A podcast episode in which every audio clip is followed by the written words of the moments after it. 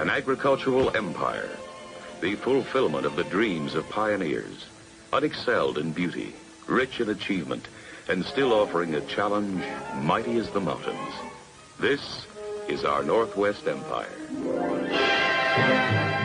I'm Feliks Banel, resident historian for KIRO News Radio, heard with Dave Ross and Colleen O'Brien, Wednesdays and Fridays on Seattle's Morning News. On this episode of the Resident Historian podcast, a new project examines Northwest history through indigenous voices. Franklin Pierce sent Stevens out here to negotiate these treaties with one purpose in mind set up one reservation for all the Indian people. And then, from the archives, the local folk song that poked fun at the Seattle World's Fair.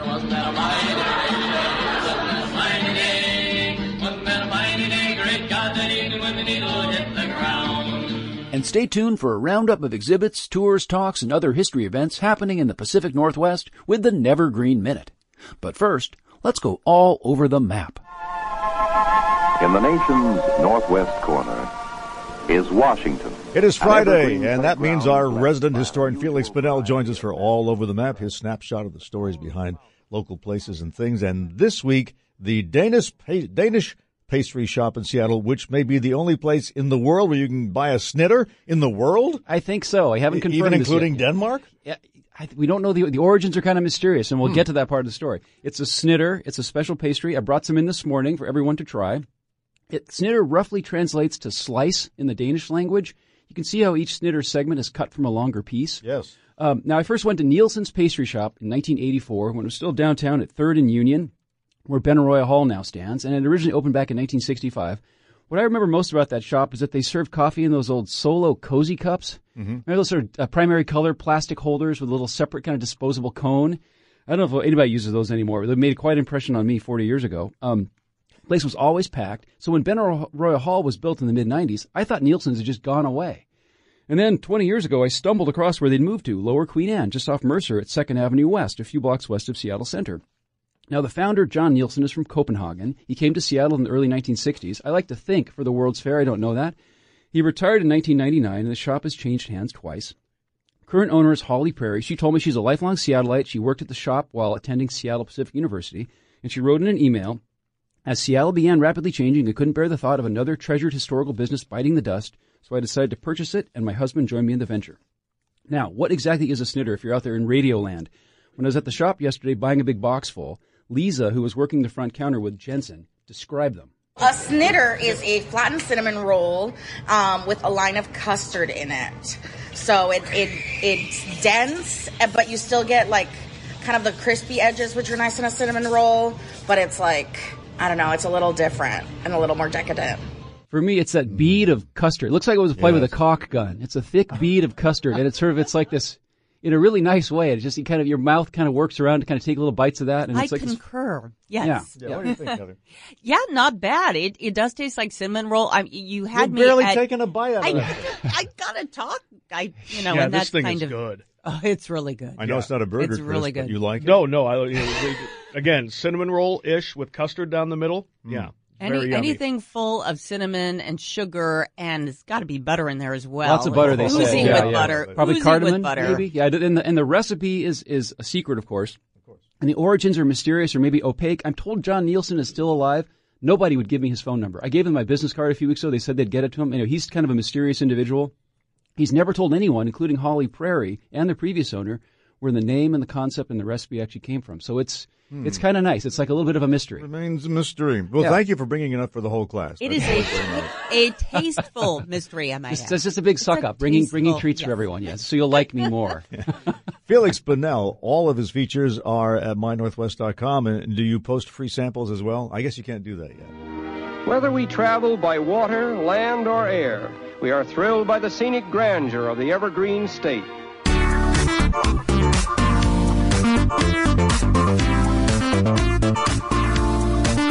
Seattle's Morning News. A new podcast from the Fort Nisqually Living History Museum is all about Northwest stories told by Indigenous voices, and our resident historian, Feliks Banel, spoke with members of the team putting it all together. Feliks is brought to us by Lake Washington Windows and Doors. Good morning. Morning, Dave. Yeah, the podcast is called Indigenous Voices. It's a brilliant idea. It was inspired by an event held a year ago at Fort Nisqually Living History Museum. That's at Point Defiance Park in Tacoma.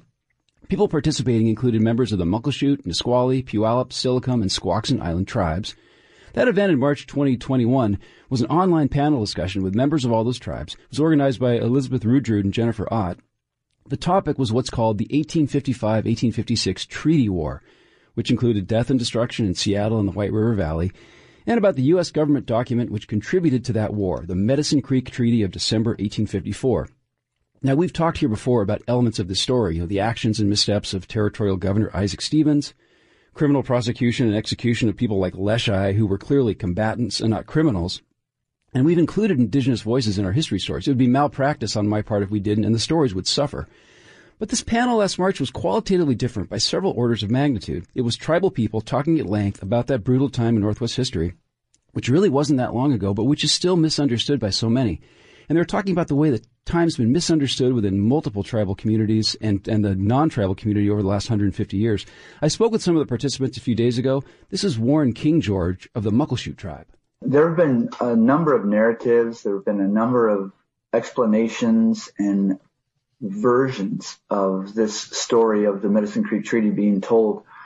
But it's, in, in my opinion, I think this would would have been the the first time um, consortium of representatives and descendants from the Medicine Creek Treaty to come together and have a conversation, have a, a conversation that involved the history of our people and of this, of this state of Washington. And part of what made that easier was the pandemic and this move to online programming. It made things like bringing different people together easily uh, much more easy. Now, the initial panel led to three more panels last year. The Indigenous Voices podcast debuted in February. and There's a new episode every month. As I often do, I asked a dumb question, and that is, why are we still talking about the Medicine Creek Treaty, you know, 168 years later? Um, Danny Marshall, chair of the Steilacoom tribe, said it's a forever document which is still in effect and which still has a profound impact on this area's people and culture. It really didn't go as planned. The whole genesis of, of the history of Washington state has been things didn't go as, as the president initially intended. Franklin Pierce sent Stevens out here to negotiate these treaties with one purpose in mind set up one reservation for all the Indian people to be contained and then develop uh, opportunities for American communities to be settled here in the area. You know, in hearing the voices of tribal people talk about the treaty wars, it's in a way it's inspiring. It's almost like any story about someone defending their homeland, whether it's Ukraine or the White River Valley. Now, these are not frothy discussions. Um, Warren King George says the conversations for the panels and the podcast have sometimes created difficult moments, uncomfortable moments, and powerful moments. You know, we can try to imagine, you know, what some of the emotions that were going through our ancestors' uh, minds at that time and in their hearts. You know, the the perspective of you know someone who's willing to lay down their life and fight for what they believe in to their death that you know, we don't want to move our people here. Uh, we don't want to give up these resources there. We want to retain our our home, our homeland, the place that we feel most comfortable. We're willing to fight for it uh, to our to our last breath. And you know, it's sometimes that can get a little emotional. You know, when you're trying to explain to somebody why it is Native American feel the way they do about their homelands, about their traditional territory. You know, one thing I often feel when I talk to someone with deep roots here is that I'm ignorant. You know, I've read a lot of the material about indigenous history, much of it written by white people, of course, and I've traveled around the region and I've paid attention to the stories. Even still, I'm always afraid I'm going to say something clumsy or just mm-hmm. unintentionally offensive. And Danny Marshall, uh, he says I'm not alone with those feelings. He says the panel discussions in the podcast might help address this phenomenon, make people more knowledgeable, or and gives them an opportunity to to try and reach out and, and get more information, at least feel comfortable asking the questions when they come to our museum. So they're not saying, you know, I'm the dumb person who really doesn't know anything. I'm afraid to ask something because I don't want to offend anybody. Uh, but here's my question. And then we have these great conversations. So we've experienced that already. People will come in and say, yeah, we saw the, the, the YouTube video that was podcast on the on the treaty panel, and, and we wanted to come in and, and visit and, and talk more about it. So it's a good first step. Now we've talked here about changing the changing language around the people of uh, how you describe people of tribes: Indian, Natives, Indigenous, Native American. Danny Marshall had a really simple approach. He said he and others like him with centuries and millennia of roots here are just people. Someone like me, you know, well, I'm one of the new people. I like that. Um, and with projects like the Indigenous Voices podcast and other programs at Fort Nisqually, there's a feeling of hope for more understanding. I love it here, and I always envy people who have thousands of years of history and that deep connection to place. I, I just, I, I love that idea of that. And Danny Marshall says we all love the land here, and that can be the foundation of just a lot of understanding and progress. This is a beautiful place with so much that that makes us connected to the area that that we can all love and share. We haven't done it well over time, but shared well over time, but but we can. And it's those indigenous voices that take something that sometimes seems so abstract um, and makes it more concrete, and that's pretty cool. So it's available wherever you want to get your podcast, and we'll have links to it at My Northwest. So it's it's a great project that's probably decades overdue. Well, it's good to see that uh, excuse me that, that uh, kids are finally getting. I'm talking about school kids now. A realistic um, introduction to American history, unlike the ones that we got. I mean, yeah, there Yeah, you go. yeah. I mean, we grew up. Uh, my generation anyway grew up thinking that we there's this big empty country that we discovered and Yeah. and slowly civilized. Same there's, though. There's nobody else here. We're Yeah. way different generations and Yeah. got the same education, unfortunately. So it's just starting to, to turn. Yeah, and we can't change that past, of course, but by talking about it and opening, it makes all these great stories more accessible. It makes the understanding deeper, and I, I have a lot of hope for the future, especially with new technology letting us anyone tell their story this way. It's And awesome. kids can handle the truth. I've Yep. I've had those what are uncomfortable for me because it's uncomfortable to learn that the education you got was in fact wrong or whitewashed. But to have that conversation with my seven year old, my eight year old, my you know, as she gets older, introducing her to this information and, and and telling her the truth, kids can handle it. She goes, "Ooh, that's awful." Well, mom, like, w- what are we going to, you know, like they want to immediately go into action mode of turning the tide. How do we do better? So, you know, keep that momentum up with the young kids. Yeah, Indigenous Voices podcast. Check it out. It's totally worth a listen. For this is Cairo, where modern adventure and intrigue unfold against a backdrop of antiquity. For this edition of From the Archives, Seattleites had a sense of humor 60 years ago as the World's Fair and its most famous landmark was taking shape.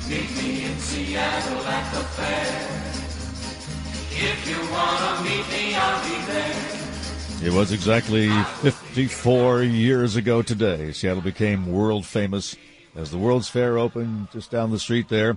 And Feliks Banel is here to help us remember what it was like. Yeah, you can't really overstate how much that fair reshaped the city. You know, we had about 10 million people went through the gates, massive cultural infrastructure that we built over there at what's now Seattle Center. It turned a profit, made this can-do spirit that looked forward to the high-tech era we live in now. But yeah, that story's been told again and again. Enough about that. Today, I want to talk about the music of the fair and sort of the myth and mystery surrounding a folk song that dared to poke fun at the fair and at the Space Needle. You know, the song we heard a moment ago was probably the best known song during the fair. It's See You in Seattle by Joy and the Boys. I called Pat O'Day, who I, who I like to call all the time for any excuse. In 1962, he was program director and the afternoon guy on KJR. He remembers Joy and the Boys. Meet me in Seattle at the fair. Da, da, da, I'll be there. Da, da, you know, something like that. Pat, Pat has a nice voice. Um, he also remembers another selection, which he says was the only other fair song that they played regularly on KJR. This one's about a man on the observation deck of the Space Needle who looks through a telescope through an apartment window where he sees, what else? A naked woman. I remember we played it on KJR. Wasn't that a mighty day, great God, that evening when the needle hit the ground? And in that window standing there was a maid so fair, but for the hair upon her head, that maid so fair was fair. Wasn't that a mighty day? Wasn't that a mighty day? Great God, that evening when the needle hit the ground? So we we don't have time to play the whole song, but the, to make a long story short, everyone rushes over to take a look at the naked woman. The needle tips over and falls off and rolls down the hill and cuts the viaduct in half. So Not a bad way to that- get rid that's of it. not the news. We're talking about fiction right now, just so people don't worry. They're laying there in bed or in your car right now. The viaduct is still standing. So the recordings from a 45 that was produced in a little folk club in a basement in Pioneer Square, a place called 92 Yesler. It was in business for a brief time back then. There was a really thriving folk scene. You know, Yeah. Kingston Trio, the Brothers Four. That was that era. Uh, it was it, it, so it was in the 50s and early 60s. The singers are Mike and Maggie, and the song was written by a guy named Chris Todd. These are all local people. They're in their early 20s. Mike Molasso passed away in the 1970s, but I spoke with Maggie Savage uh, a few days the ago. radio stations all went nuts for it, and they were doing it like every hour on the hour, and it was lovely. I mean, it was really grand that they were doing this, and then all of a sudden it stopped happening, and we were. I got a hold of Pat O'Day, and I said, you know, Pat, what happened? Who did what to stop this from happening? And um, he said, "Oh, Maggie, I don't know anything about that at all." I thought, "Yeah, sure." So I'm trying to solve the mystery, right? Because she, Maggie thinks that the fair officials said, shut that down. You can't play that uh-huh. song. It's making fun of the fair, making fun of the needle. So I, World's Fair officials are getting harder and harder to track down these days. I talked to Albert Fisher and Louis Larson. Neither remembered the song, let alone any attempt to stifle it. So I went back to Pat O'Day and asked him point blank, was there any truth to the conspiracy theory? Not true. At least not my radio station was was not told that. Anyway, the, the songwriter Chris Todd says that during the fair, a couple who identified themselves as the owners of the Space Needle came down to 92 Yesler and said how much they loved the song. The mystery is probably never going to be really solved. We have more details at mynorthwest.com, and there's really only one way to end this story. Yeah? By playing this song? That's it. Yeah. Well,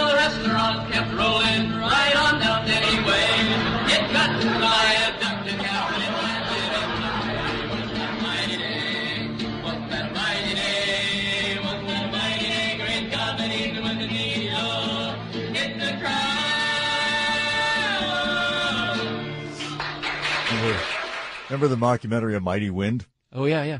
This reminds me of that. Yeah. This is the real thing. I wasn't here in those years, but I certainly remember that kind of music. That was most of my most of my college years. I can imagine that very easily. And what's this hunk of plastic you got? That's the next to actual right? record. That's Mike and Maggie. Oh, that's Yeah. so cool. That's- Wow. Wasn't it a mighty day? And this is one of the originals, or is it? That a- is the only. They, who knows? They didn't pr- produce very many. They didn't, nobody made any money on this song, and uh, it's on YouTube now. And they're looking to actually identify it with the Library of Congress as Chris Todd as a composer and Mike and Maggie as the performers. Colleen, the way you handle that record, it's a, is that is that the first time Oh, you've seen no, a no. 45? No, no. Oh, I'm okay. t- I had a Fisher Pr- Price record player Okay, growing good. up, so I, I was just joking with him, saying, "What's that hunk of plastic?" But he he says it's maybe the only one, so I didn't want to manhandle it. You know, It's just, it's just, it just worries me because the, the more and more of the stuff I grew up with is showing up in museums.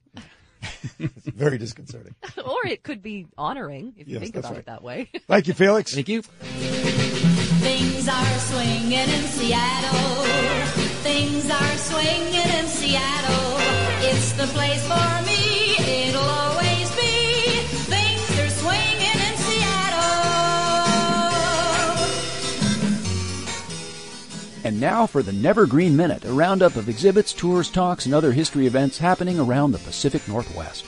First up, a new exhibit of historic photos at WSU's Terrell Library in Pullman showcases Mexican American migrant workers in South Central Washington and the fight for better working conditions. La Casa, social justice activism in the Yakima Valley, is open now. More info at libraries.wsu.edu. Next up, the old Beverly Bridge across the Columbia River on the Palouse to Cascades Trail officially opens to hikers, bikers, and equestrians with an event at 1 p.m. on Friday, April 8th. More info at paloustocascadestrail.org. And finally, on Tuesday, April 12th at 12 noon, Historic Seattle offers the first part of a crash course in historic preservation advocacy for learning how to save places that matter. More info at historicseattle.org. We'll have more Northwest history happenings on next week's edition of the Never Green Minute.